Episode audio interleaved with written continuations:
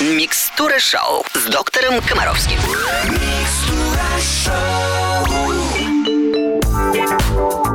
слушаете «Русское радио». Сегодня суббота, а это значит, что в эфире «Русского радио» начинается микстура шоу с доктором Комаровским. Евгений Олегович, доброе утро. Здравствуйте, Аленушка. Здравствуйте, друзья наши. Как обычно, я смотрю просто какое-то огромное-огромное, преогромное количество писем, много вопросов, поэтому не теряем время, срочно работаем. Спасибо большое, Евгений Олегович. Э, э, Я хочу напомнить всем о том, как можно задать свой вопрос нашему доктору. Э, Вы можете зайти на сайт русрадио.ру и узнать все детали. А еще вы можете быть мужем Алены Бородиной и воспользоваться служебным положением. У моего мужа возник вопрос. Ух ты. Это его инициатива, Евгений Олегович. Ага. да, Александр из Москвы. Написал, практически просил узнать. Что делать, если ребенок 11 лет, зная о пользе прогулок, не хочет ходить гулять ни зимой, ни летом, а рядом с нашим домом прекрасный парк? Спасибо.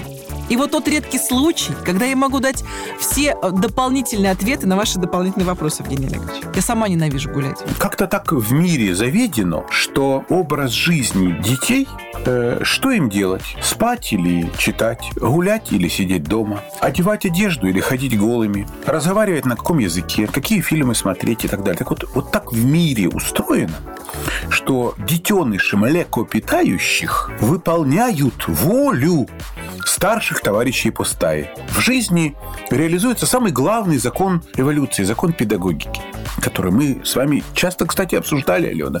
И суть этого закона звучит так, напомним нашим слушателям. Стая не идет за детенышем. Детеныш идет туда, куда его ведут опытные и умные взрослые. После того, как... Детеныш в этом понимании до какого возраста А детеныш? Я вот как раз хотел к этому перейти. Да-да-да. В тот момент, когда детеныш способен сам добывать пищу и сам обеспечивать собственную безопасность, он имеет полное право сам решать, когда ему есть, спать, в какие дебри идти и из какого ручья пить воду. Но пока безопасность, вообще жизнь детеныша поддерживаются мамой и папой, а ведь вашего детеныша, я ведь знаю вашего детеныша, и при всей его умности, интеллигентности, замечательности, но этот детеныш не в состоянии сам добыть себе еды. Нет, не в состоянии. Отбиться от окружающих его матерых самцов, купить себе одежду и так далее. То есть он не в состоянии. То есть вся жизнь вашего детеныша, наличие у него одежды, телефона, компьютера, возможности лежать на диване, связано с тем, что ему мама и папа эти возможности предоставили. Поэтому я хотел бы, чтобы эти условия были предоставлены в обмен на что-то. Самое простое, на что мы можем поменять, это на необходимость прислушиваться к советам взрослых и выполнять их волю на каком-то этапе. Ибо мы допускаем, что ответы на вопрос, что такое хорошо, что такое плохо, взрослые знают лучше детей. Поэтому, если папа считает, что ребенок нуждается в прогулках, то что делает папа? Берет ребенка за шкирку и идет с ним гулять. Все. Но я не знаю других способов решения этой проблемы. Другой вопрос в том, что варианты гуляния могут быть разные. Если никакой вариант не нравится, то тогда ребенок выбирает из зол. Вот ребенку говорят, ты не хочешь гулять, но тебе надо выбрать, что мы будем делать. А как- Ватрушка или коньки? ну вот что-то нет, это не вариант. Коньки или лыжи, вот этот вариант мы можем предоставить. Или пойдем поиграем в волейбол. Не, ватрушка, я имею в виду ка- катание. А, я думал, жрать ватрушку. Да-да-да, Да, конечно, ну, мы отсталые, мы же этого... Да, Нет. да, да. Как вы могли, Евгений? Да. Или пойдем вот сейчас вот там в торговый центр, возьмем на прокат коньки и покатаемся там, например, да, и так далее. Короче говоря, пусть Александр из Москвы, да, не выделывается, а берет ребенка за шкирку и тащит его на свежий воздух. И никаких разговоров, все. Спасибо, Евгений Олегович. Э, Мир и благодать настали в нашем доме после того, как один мужчина поддержал другого. Я, кстати, с, с- с вами абсолютно согласна. Иногда прям беру и настаиваю. Свежий воздух, как сказал доктор. У нас же цитата дома. Маша, а доктор Комаровский сказал, нужно гулять вперед.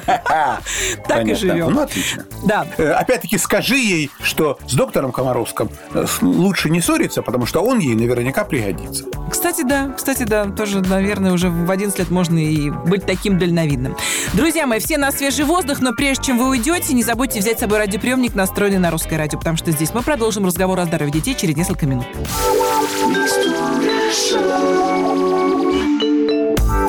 Микстура шоу. продолжается программа о здоровье детей и здравом смысле их родителей. Микстура шоу с доктором Комаровским. Следующий вопрос от Елены из Пенза. Здравствуйте, Евгений Олегович. Подскажите, пожалуйста, план действий ребенку. Мальчик 3,5 года. Произношение слов отличное, словарный запас огромный. Стихи рассказывает, песни поет, все знает.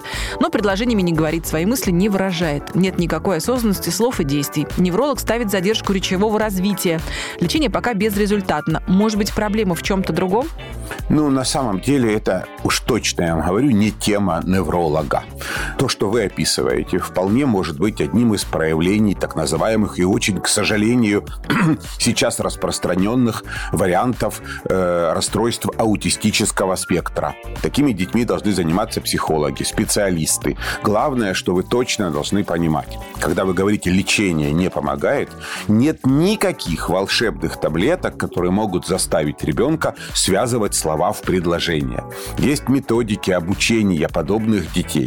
Эти методики реально эффективны. Но еще раз фиксирую внимание. Все это к лечению таблетками, уколами, какими-то физиопроцедурами никакого отношения не имеет. С ребенком надо разговаривать, разговаривать много и терпеливо, демонстрировать там особые вспомогательные материалы. И главная сложность вашей ситуации – найти сейчас детского психолога, который знаком с проблемами расстройств аутистического спектра. Евгений Олегович, еще поговаривают специалисты о том, что психолога и нужно искать не ребенку, а взрослому. В любом случае эмоциональный фон в семье, в, в отношениях мама-ребенок или папа-ребенок создают взрослые.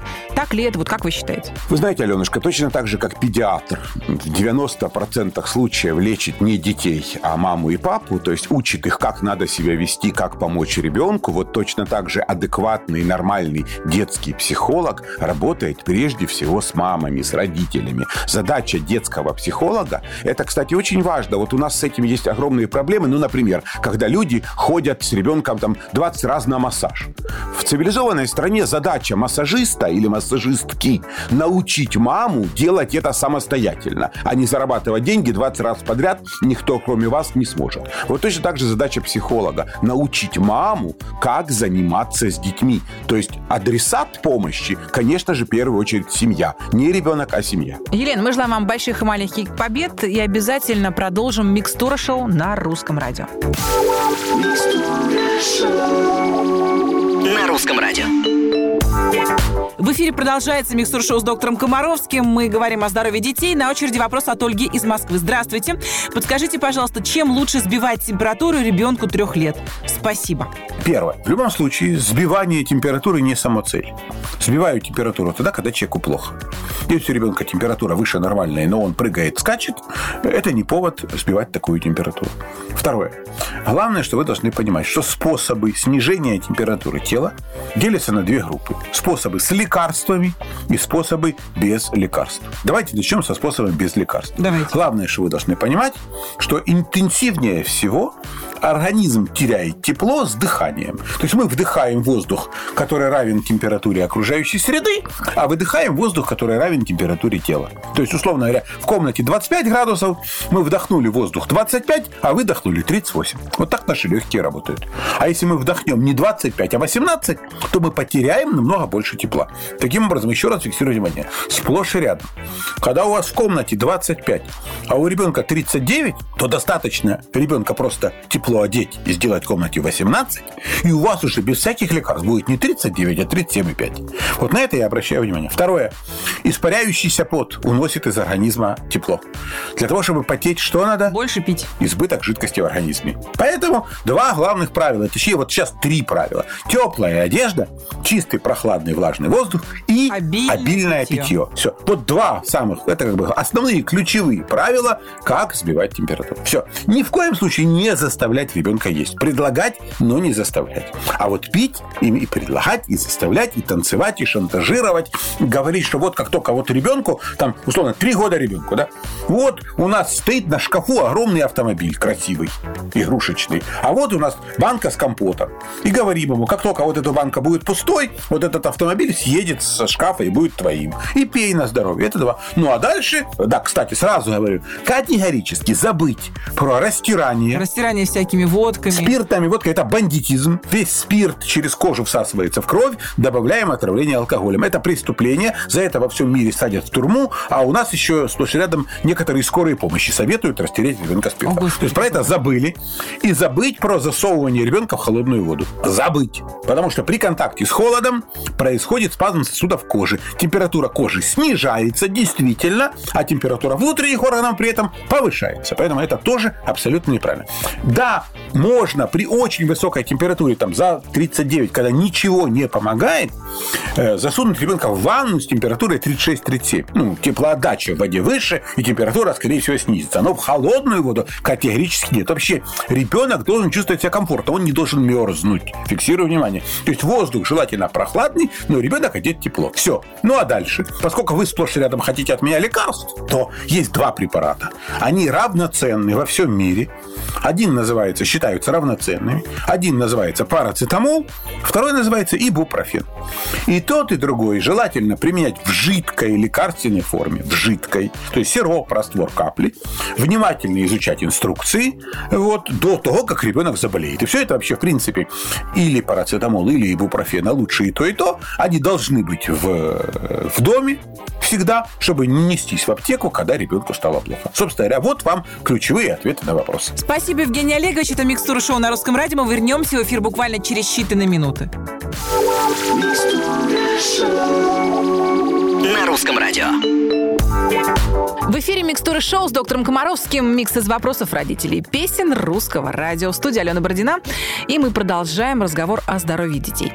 Следующий вопрос от Любови из Кировограда. Подскажите, пожалуйста, моему сыну 4 года, диагноз бронхиальная астма под вопросом. Делали аллергопробы, царапки, результат плюс-плюс на волос человека. Разве такое возможно? Что с этим делать? Наш аллерголог не знает. Э, Предлагает в период обострения пить антигистаминные препараты и все. Но ребенок не может быть все время на таблетках. Заранее спасибо.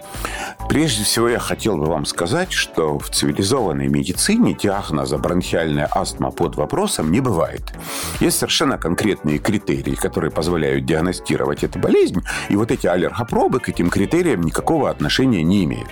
Э, Аллергопробы могут ответить на вопрос, что является причиной бронхиальной астмы. Какой-то конкретный аллерген, или это инфекция, или это инфекционно-зависимое состояние, когда обострение астмы связаны с определенными там вирусными инфекциями. Но в вашей ситуации речь идет просто элементарно о том, что у вас нет адекватного диагноза.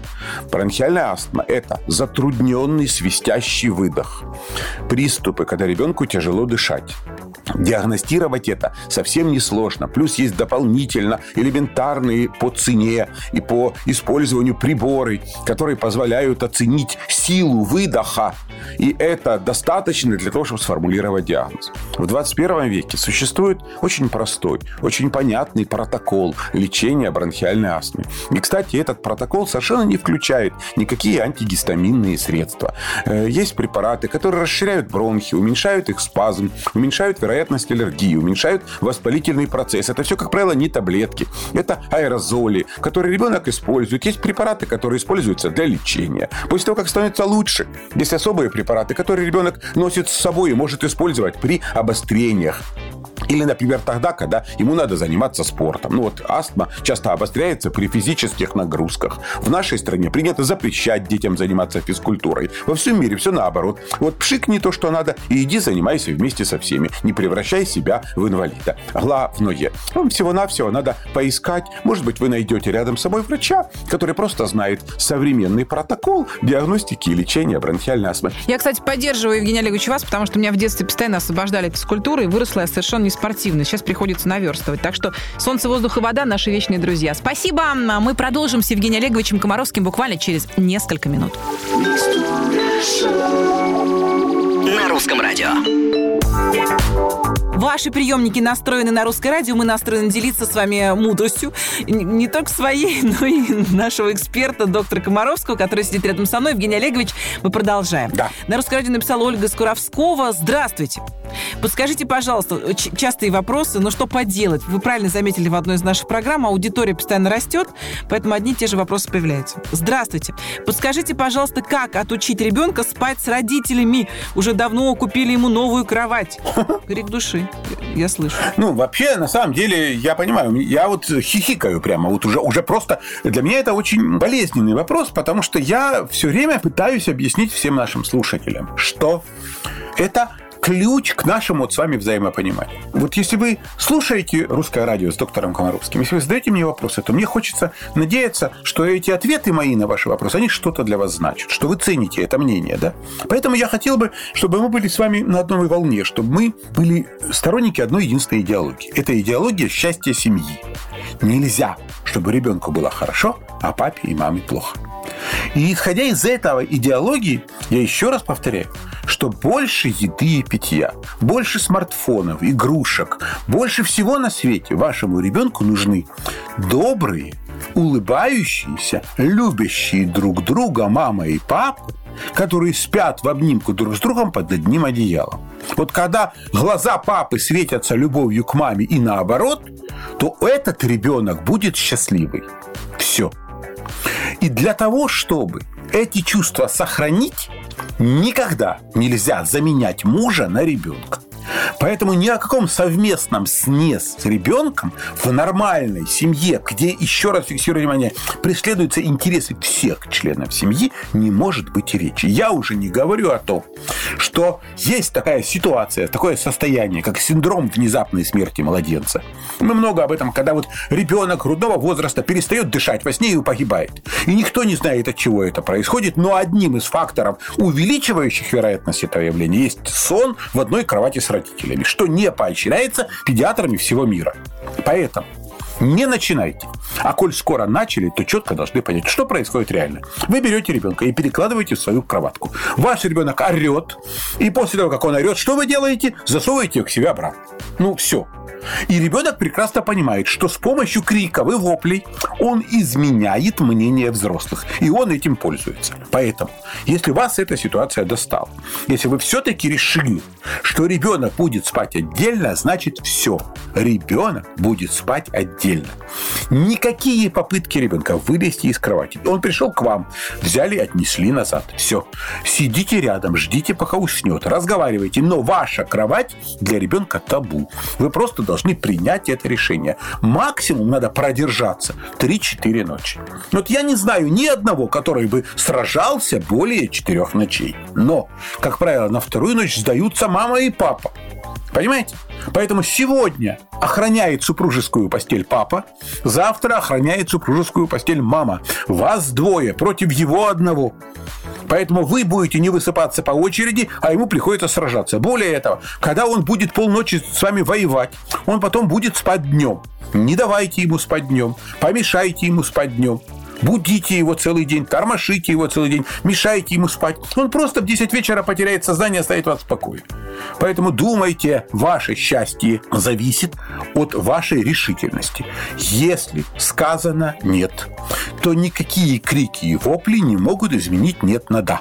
Это ключевая а, основа педагогики. Если сказали нельзя в нашу кровать, значит, вашу кровать нельзя никогда. Ни сегодня, ни завтра, ни по выходным. Максимум, когда можно в кровать, это в выходной день прийти утром и часик поваляться вместе с мамой и папой и обсудить, что вместе всей семьей вы будете готовить на завтрак. Все. А потом вылезти из кровати и вместе идти жарить сырники, например. Вот это правильный совместный сон. Другого совместного сна я не понимаю. Спасибо, Евгений Олегович. Надеюсь, что всем все понятно и очень хочется пожелать Ольге скорейшего разрешения этого вопроса. Всем, кто слушает нас, Русское радио, мы желаем отличного настроения. Вернемся в эфир через несколько минут.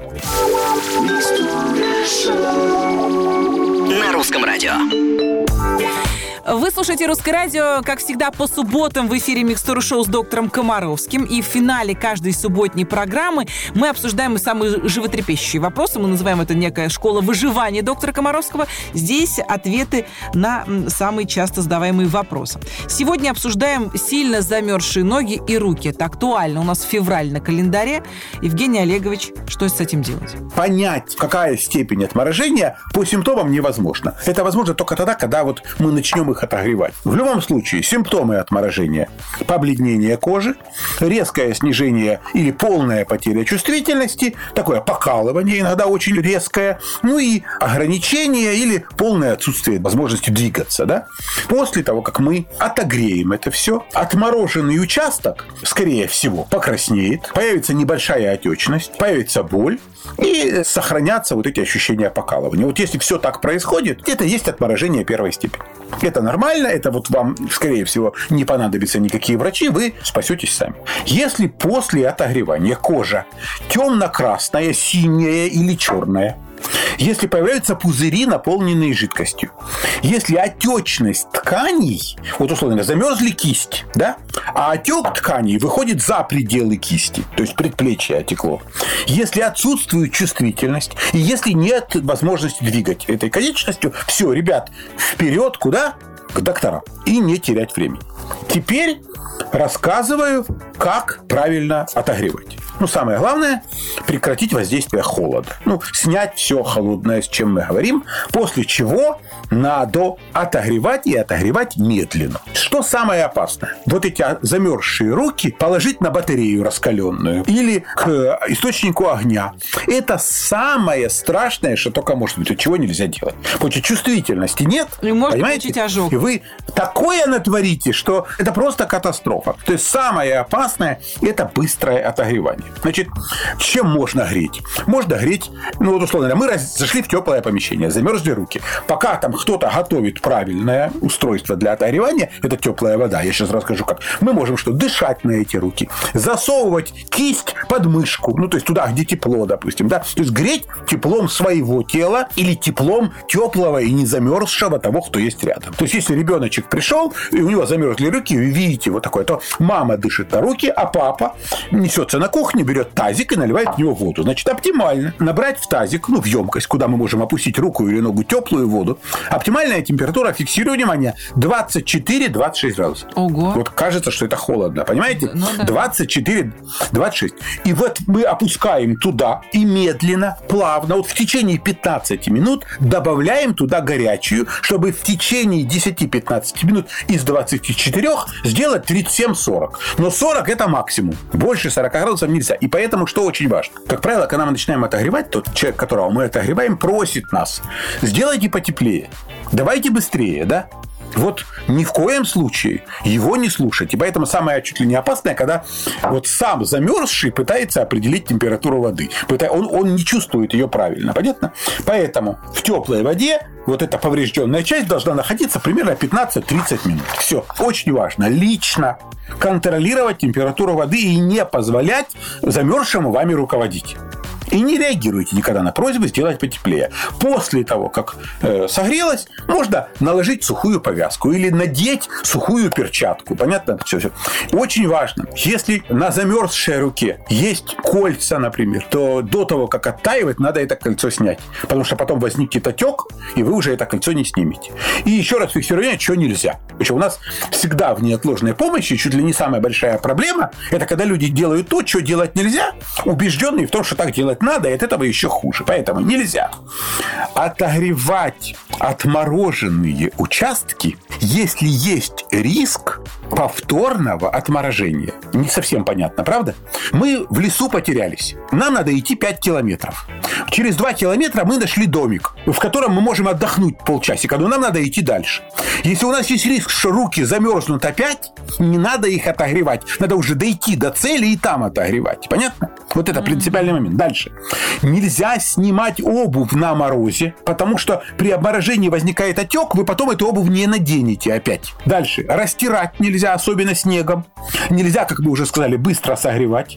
Нельзя ни пламень костра, фен, грелки и так далее. Все это нельзя. Нельзя обрабатывать маслом, жиром, спиртом. Ну и нельзя давать пострадавшему алкоголь. Вот, собственно говоря, все правила. Ну а как взрослые нередко приходят зимой с прогулки, подзамерзли, э, рюмочку хлоп. И у них создается ощущение, что им стало теплее. Но микроциркуляция в конечностях, Точно. А она никуда... не Ну, наоборот, происходит перераспределение крови, и циркуляция в конечностях ухудшается. Понимаете, да? Но ощущение вроде как стало легче. А потом заживает дольше и болит сильнее. Да-да-да. Да. Спасибо большое. Всем теплых э, солнечных дней. Берегите себя и свое здоровье. Евгений Олегович, благодарим вас за мудрость, за спокойствие, которое вы нам дарите. Спасибо, Аленушка. Всего всем доброго. Не болейте, пишите нам вопросы. Надеюсь, что неприятности обойдут вас стороной. Мы сделаем все, чтобы так оно и было. Если у вас есть вопросы Евгению Олеговичу Комаровскому, э, вы можете узнать о том, как их задать на сайте русрадио.ру. Я, Алена Бородина, говорю вам до свидания. Следующий выпуск Микстуры Шоу через неделю. Ну а по будням ловите в эфире Микстуры Шоу 15 капель. Это наша короткая версия. Всем счастливо. Пока. Все лучшее детям.